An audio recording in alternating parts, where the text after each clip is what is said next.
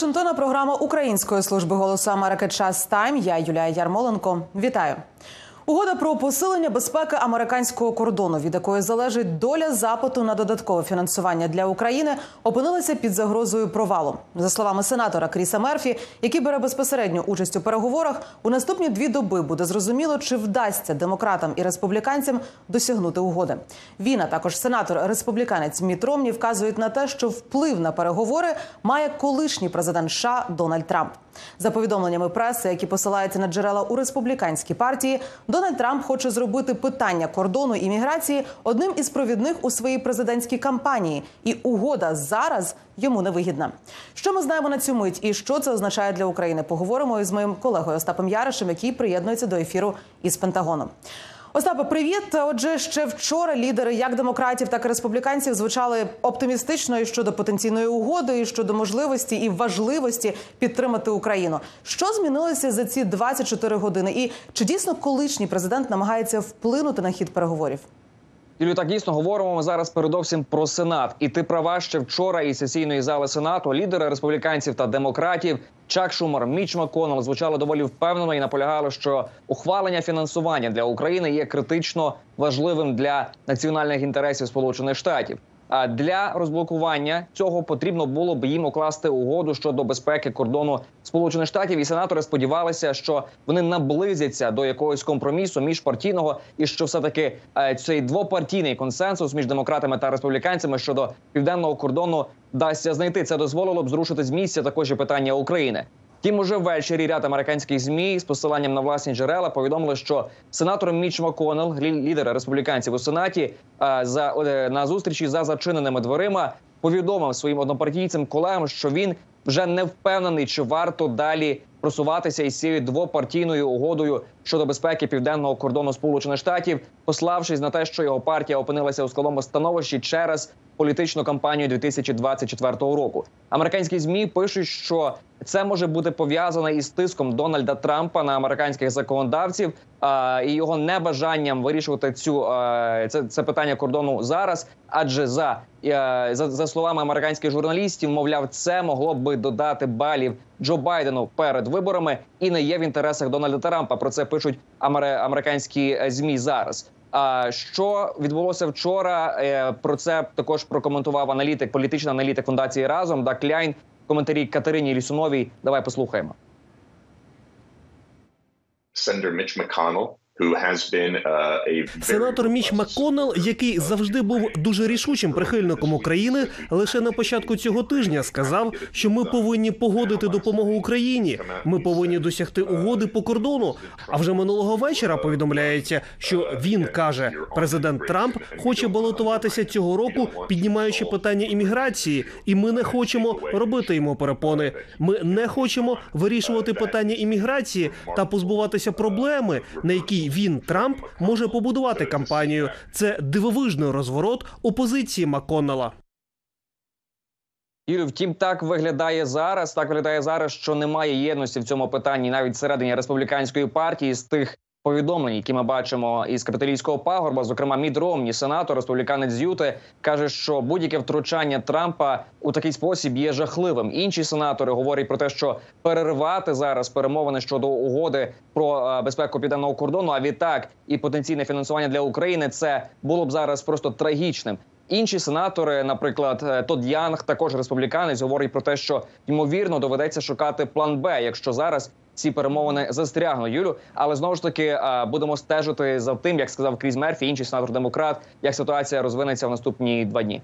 Остапе, якщо переговори про кордон таки проваляться, угоди не буде. Що це може означати для запиту на фінансування для України?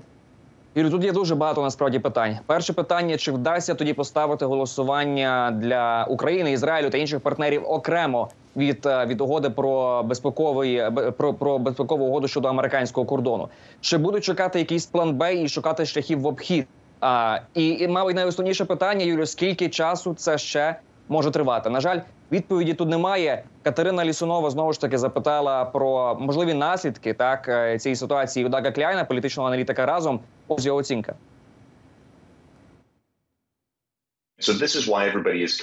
Ось чому всі стурбовані зараз. Якщо Трамп напряму втручається у процес, чи не зруйнує це будь-які шанси на досягнення угоди по допомозі Україні? Повідомляється, що керівництво Сенату зараз обговорює спробу розділити питання України та кордону США, щоб надати допомогу Україні та іншим іноземним партнерам Ізраїлю та індотихоокеанському регіону окремо, не пов'язуючи це з питаннями імміграції. Нам залишається стежити, чим це завершиться. Зараз всі ці питання підвисли у повітрі, і багато хто запитує, чи цей загальний пакет допомоги, який включає питання кордону України та США, вже можна вважати розірваним. Юлію, сьогодні також у Пентагоні тут на брифінгу я запитав у заступниці речника відомства Сабріни Сінг, які є ризики неохвалення цієї допомоги. Вона відповіла, що вірить, що американські законодавці розуміють всю важливість цього питання і розуміють, які можуть бути наслідки. І вірить вона, що зрештою цю допомогу вдасться ухвалити. Давай послухаємо відповідь. Що ж, я вважаю, що це звичайно викликає занепокоєння, якщо ми не зможемо продовжувати підтримувати Україну. І я справді думаю, що члени конгресу обох партій розуміють, який вплив це матиме. Але я скажу, що важливо, що не тільки Сполучені Штати зараз підтримують Україну. Наші союзники та партнери активізувалися з точки зору тренувань, фінансування та підтримки. Тож справа не лише в Сполучених Штатах, але підтримка Сполученими Штатами України є неймовірно важливою у демонструванні єдиного послання не лише Європі, Росії, але й усьому світу. Наша підтримка, як ви чули від самого президента, непохитна, і ми будемо підтримувати Україну стільки, скільки буде потрібно. Я справді вірю, що є члени конгресу з обох сторін, які також вірять у це і хочуть зробити правильні речі і проголосувати за додаткове фінансування. Будемо продовжувати стежити за тим, як розвивається ця ситуація. Ситуація на капітолійському пагорбі. А на зв'язку з Пентагоном був мій колега Остап Яриш. Великою перемогою і важливим кроком на шляху конфіскації заморожених російських активів називають західні оглядачі схвалення сенатським комітетом законопроекту, який може покласти прокласти правовий шлях до таких дій. Які шанси на схвалення цього законопроекту усім конгресом, коли США можуть почати конфісковувати російські активи і передавати Україні? І чи готові до таких кроків у Європі? Про все це поговоримо з нашою економічною оглядачкою Оксаною Бедратенко, яка нині приєднується до ефіру. Оксано, привіт. Вітаю, Юлія. Оксано, комітет Сенату США схвалив законопроект, який відкриває шлях до конфіскації російських активів. Це сталося напередодні. Яке значення цього кроку і як коментують це експерти? Е, Справді, Юлія, зараз прихильники того, щоб передати Україні заморожені е, російські активи, е, святкують перемогу. Сенат, комітет Сенату напередодні затвердив законопроєкт. Якщо цей законопроєкт стане законом, то президент США Джо Байден отримає повноваження забрати заарештовані російські активи, які є заарештованими на території США, і передати її Україні. Нарешті це стає реальністю. Так твітує е, відомий правозахисник і фінансист Біл Браудер, е, у реагуючи на е, цей законопроект. Е, інші називають це великим кроком вперед. Ось лише декілька твітів про це. Масштабна перемога у просуванні конгресу на фронті заморожених російських активів. Це чудова новина для України, для союзників у вільному світі, для виживання демократії у світі для всіх, крім звичайно, злочинця Владіміра Путіна. Бо заморожені мільярди в його країні скоро розтоплять і направлять на відбудову України. Оксана, у Сполучених Штатах заморожена лише невелика частина російських активів. Основна частина більше сотні мільярдів доларів у Європі. Чи готова Європа конфіскувати ці активи на користь України? Саме так, Юлія, зараз йдеться про е, 5 мільярдів доларів, е, які уряд США ідентифікував як ті, що е, знаходяться в юрисдикції саме США. Це звичайно порівняно невелика частина з 300 мільярдів доларів, е, які е, заморожені по всьому світові, і найбільша частина з них заморожена в Європі. Сьогодні я говорила з колишнім е, президентом Світового банку е, та е, заступником держсекретаря США Бобом Зеликом. Е, він є одним з найвпливовіших активістів, які які намагаються переконати е, світову спільноту е, передати Україні ці російські активи. І е, він переконаний, що крок саме з боку Америки підштовхне Європу до дій, адже в світі є багато прихильників передачі Україні цих російських активів. and Canada's supportive Канада підтримує, Британія дуже підтримує. Девід Кемерон, новий міністр закордонних справ, також говорив про це. Думаю, Японія підтримує.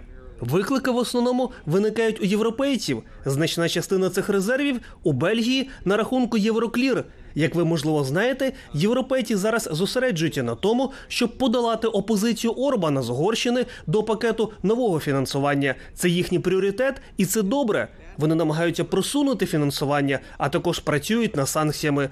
Вони повільно підходять до питання резервів російського центробанку. Їхній підхід використати бельгійське законодавство, щоб зібрати податки з цих активів. Це складне правове питання, і сподіваюся, кроки США та Групи Семи підштовхнуть Європу передати ці кошти, бо тут йдеться не лише про гроші. Треба показати Путіну і українському народові, що Росія не протримається довше ніж Україна. 300 мільярдів доларів забезпечить допомогу Україні надовго, і це покаже, що Путін та Москва не протримуються довше ніж Україна та Захід. Оксано, що саме непокоїть європейців? От як сказав е, цей експерт. Е, Висуваються два основних аргументи: перше, що це може зашкодити довірі до євро та долара. Інші країни не будуть зберігати в цій валюті свої е, активи, а також що це може затягнути кра-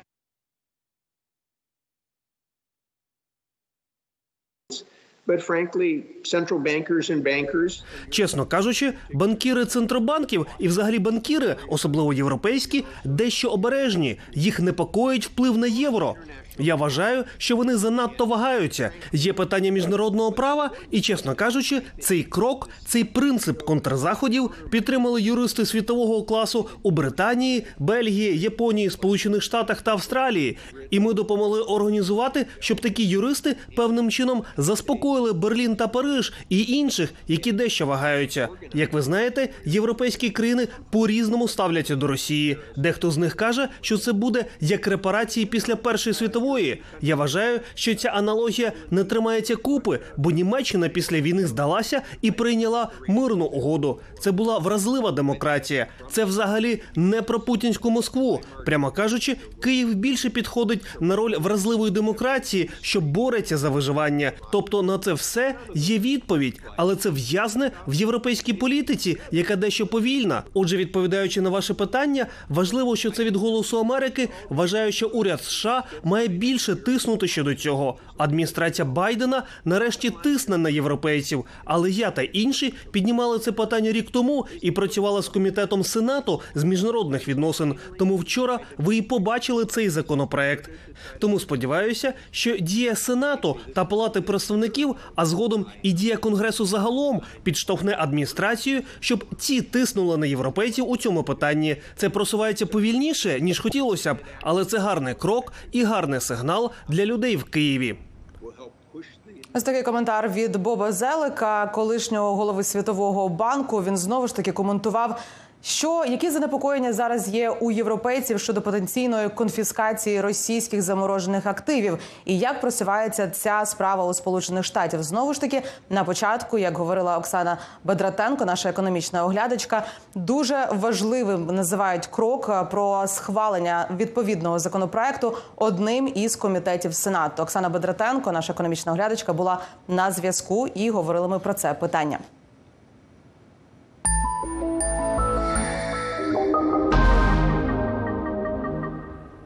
Ми дивитися час тайм. Продовжуємо випуск у четвер. Рада безпеки ООН на запит Росії збереться на екстрене засідання щодо ситуації із падінням Іл-76.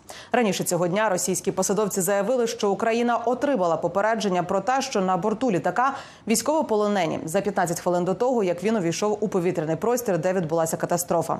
Українська розвідка стверджує, Київ не отримував попередження про гарантування безпеки повітряного простору навколо Білгорода. Україна досі не може підтвердити, чи були на борту російського літака військовополонені українці та вимагає провести міжнародне розслідування. Хто нестиме відповідальність, якщо на борту Іл-76 таки були українці? Та чого очікувати від засідання Радбезу? Про це Марії Уляновській розповів експерт національного та міжнародного кримінального права та колишній заступник генпрокурора України Гюндуз Мамедов. Пане Мемєдов, вітаю вас. Проаналізуйте, будь ласка, цей інцидент з точки зору міжнародного права. В першу чергу важливо дочекатися офіційних даних української сторони щодо долі українських військовополонених. Це дуже важко. Важливо і треба пам'ятати, що що російська пропаганда завжди поспішає за будь-якими обставинами звинуватити Україну. Це типова стратегія. Так було з МАЧ-17 і Олінівкою було так. Якщо аналізувати повідомлення е,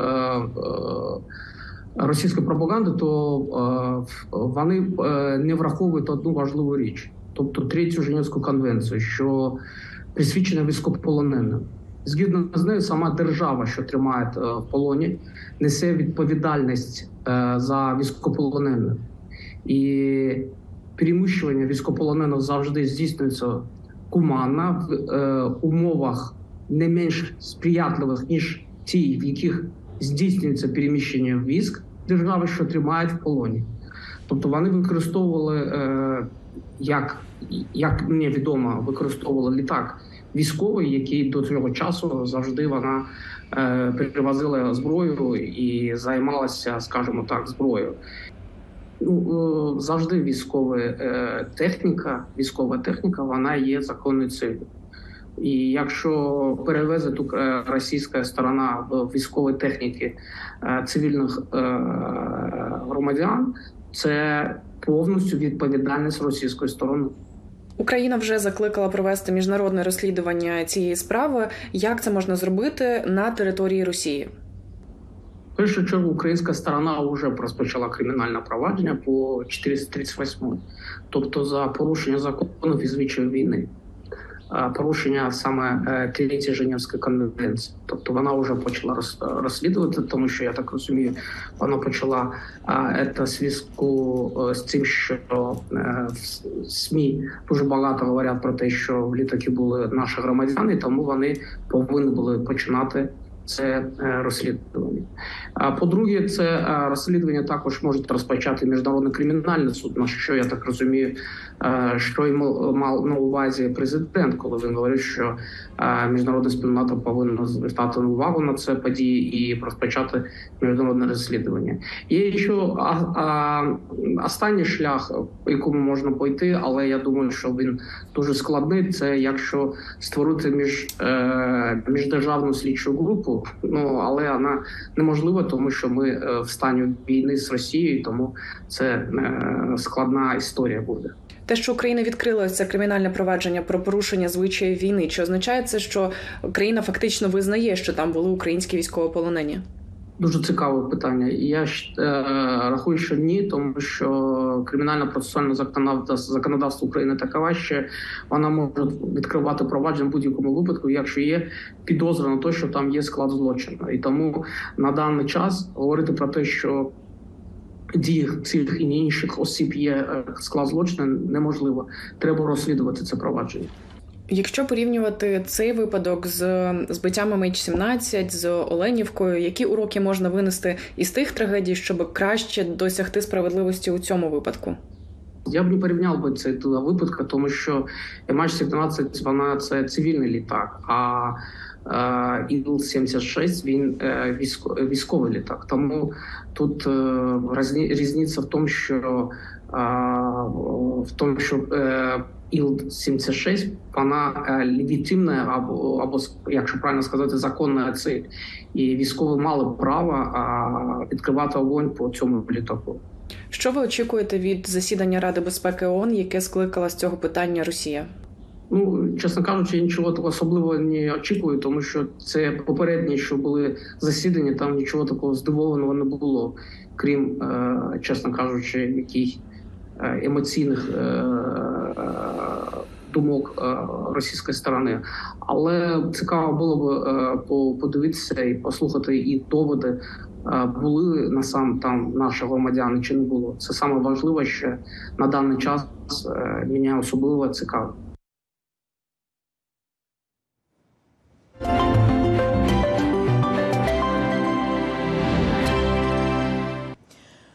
Тижня Американська академія кіномистецтва оголосила номінантів на цьогорічну премію Оскар. Серед претендентів на нагороду в категорії Найкращий документальний фільм є і стрічка українського документаліста, лауреата Пуліцерівської премії Мстислава Чернова.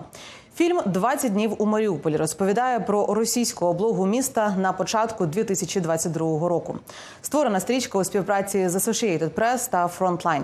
В інтерв'ю Катерині Лісуновій Мстислав Чернов розповів, що для нього означає ця номінація. І він сказав, що для нього ця номінація перш за все означає велику відповідальність перед маріупольцями та й загалом усіма українцями. Фрагмент інтерв'ю далі.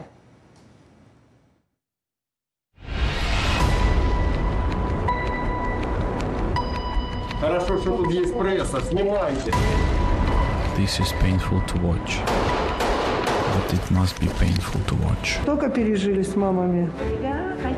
If the world saw everything that happened in Mariupol, it would give at least some meaning to this horror.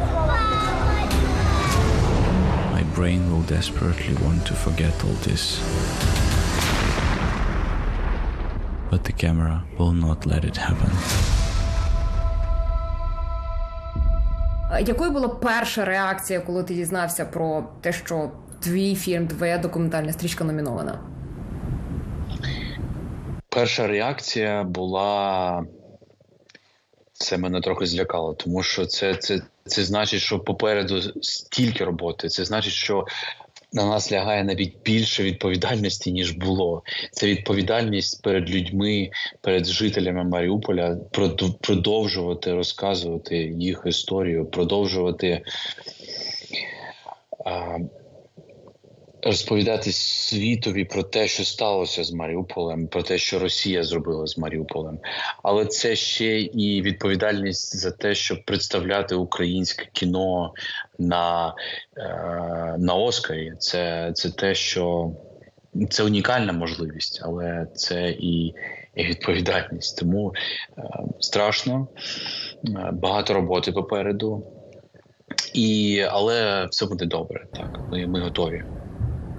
Ти перший український автор е, номінований на Оскар. Як що це на твою точку зору означає для тебе окремо, як бути першим прохідним у цьому питанні, і що це означає для України? Я ще не зрозумів, що це значить для мене. Я я знаю, що це відповідальність. Я знаю, що потрібно зробити багато роботи, щоб потім можна було сказати: ми зробили все можливе і для людей Маріуполя, і для, для українського кіно. Перед яким нас теж є зобов'язання, щоб представляти його на міжнародній арені, і це також зобов'язання перед країною робити все можливе, щоб про нас не забували, тому що звичайно ж світ займається своїми справами. Звичайно ж, багато трагедій відбувається навколо і. Е, е, абсолютно логічно, що деякі країни забувають про про Україну, про те, що відбувається, і той факт, що український фільм зараз про український фільм зараз говорять, той факт, що український фільм потрапив до номінації на Оскар, е, е, додає ваги і додає уваги до до історії, які ми розповідаємо, до до, до, до новин з України і до, до, до українських історій. З твоєю стрічкою змагатимуться ще чотири документальні стрічки. Що ти про них знаєш? Які взагалі тебе думки про опонентів, так би мовити? Я не хочу називати їх опонентами, то тому, що е, е, це все е, вони всі талановиті режисери. Це все важливі фільми. Вони висвітлюють різні події. Вони висвітлюють різні сторони такого різного світу зараз. І для мене це просто честь бути серед них, серед таких талановитих, талановитих і глибоких режисерів. На твою думку, чому саме 20 днів у Маріуполі має виграти Оскар? Не скажу, що має, але скажу, що ми скажу, що ми сподіваємося виграти Оскар, звичайно, тому що Маріуполь це історія не про те, що пройшло і закінчилося. Маріуполь це історія про зараз, про те, що зараз відбувається з Україною. Вони нанесли бомбовий удар. Вон там! Хирургический корпус, вот там вот! А, вы в госпитале, да? Мама, что? Не знаешь, куда бежать. Маріуполь став не просто містом, яке зруйнувала Росія. Маріуполь став символом всіх міст українських Авдіївки, Бахмуту, Солодару, Вугледару. Мар'їнки, всіх міст, які були зруйновані зруйновані російськими бомбами, і він от несе цей меседж в собі, і і навіть більше він став універсальним символом втрати і болю, через який через яку проходить цивільне населення, коли на, на країну на їх країну нападає сусід і, і вбиває людей. Що би ти хотів сказати маріупольцям, які зараз, як мінімум, в окупації знаходяться, або й тих, хто зміг виїхати і бачив вже твій фільм? Я хочу сказати маріупольцям, що їх історія вже ніколи не буде забутою. Я хочу сказати їм, що Маріуполь ніколи для світу вже не буде просто словом. Маріуполь не завжди залишиться символом, символом болю, але також символом боротьби українців і маріупольців за за виживання і за за свою країну. І це вже величезне досягнення, і, і, і це вже все, що я міг бажати як, як режисер. Це також зараз номінація, принаймні твого фільму на Оскар є стала стала й символом надії для маріупольців, хто в окупації, зокрема. Я сподіваюся, що це це що 20 днів Маріуполя і, і номінація стане надією, тому що коли. Коли маріупольці дивляться цей фільм, вони бачать в ньому не тільки біль, вони бачать в ньому надію. І я це бачив в очах і і міжнародного глядача надію і здивування а, тому, як ми, як країна, як маріупольці, як, як суспільство. Завжди були разом і підтримували одне одного. От ця надія, вона вона якраз і лежить в в єдності. І і ця єдність, вона вона е, вона є в фільмі, її можна побачити і відчути. І, І тому цей фільм несе в собі надію.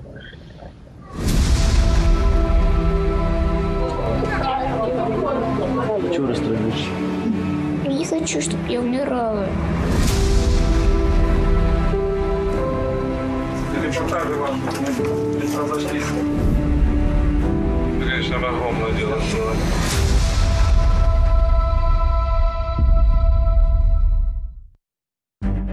Завантажте мобільний додаток Голосу Америки.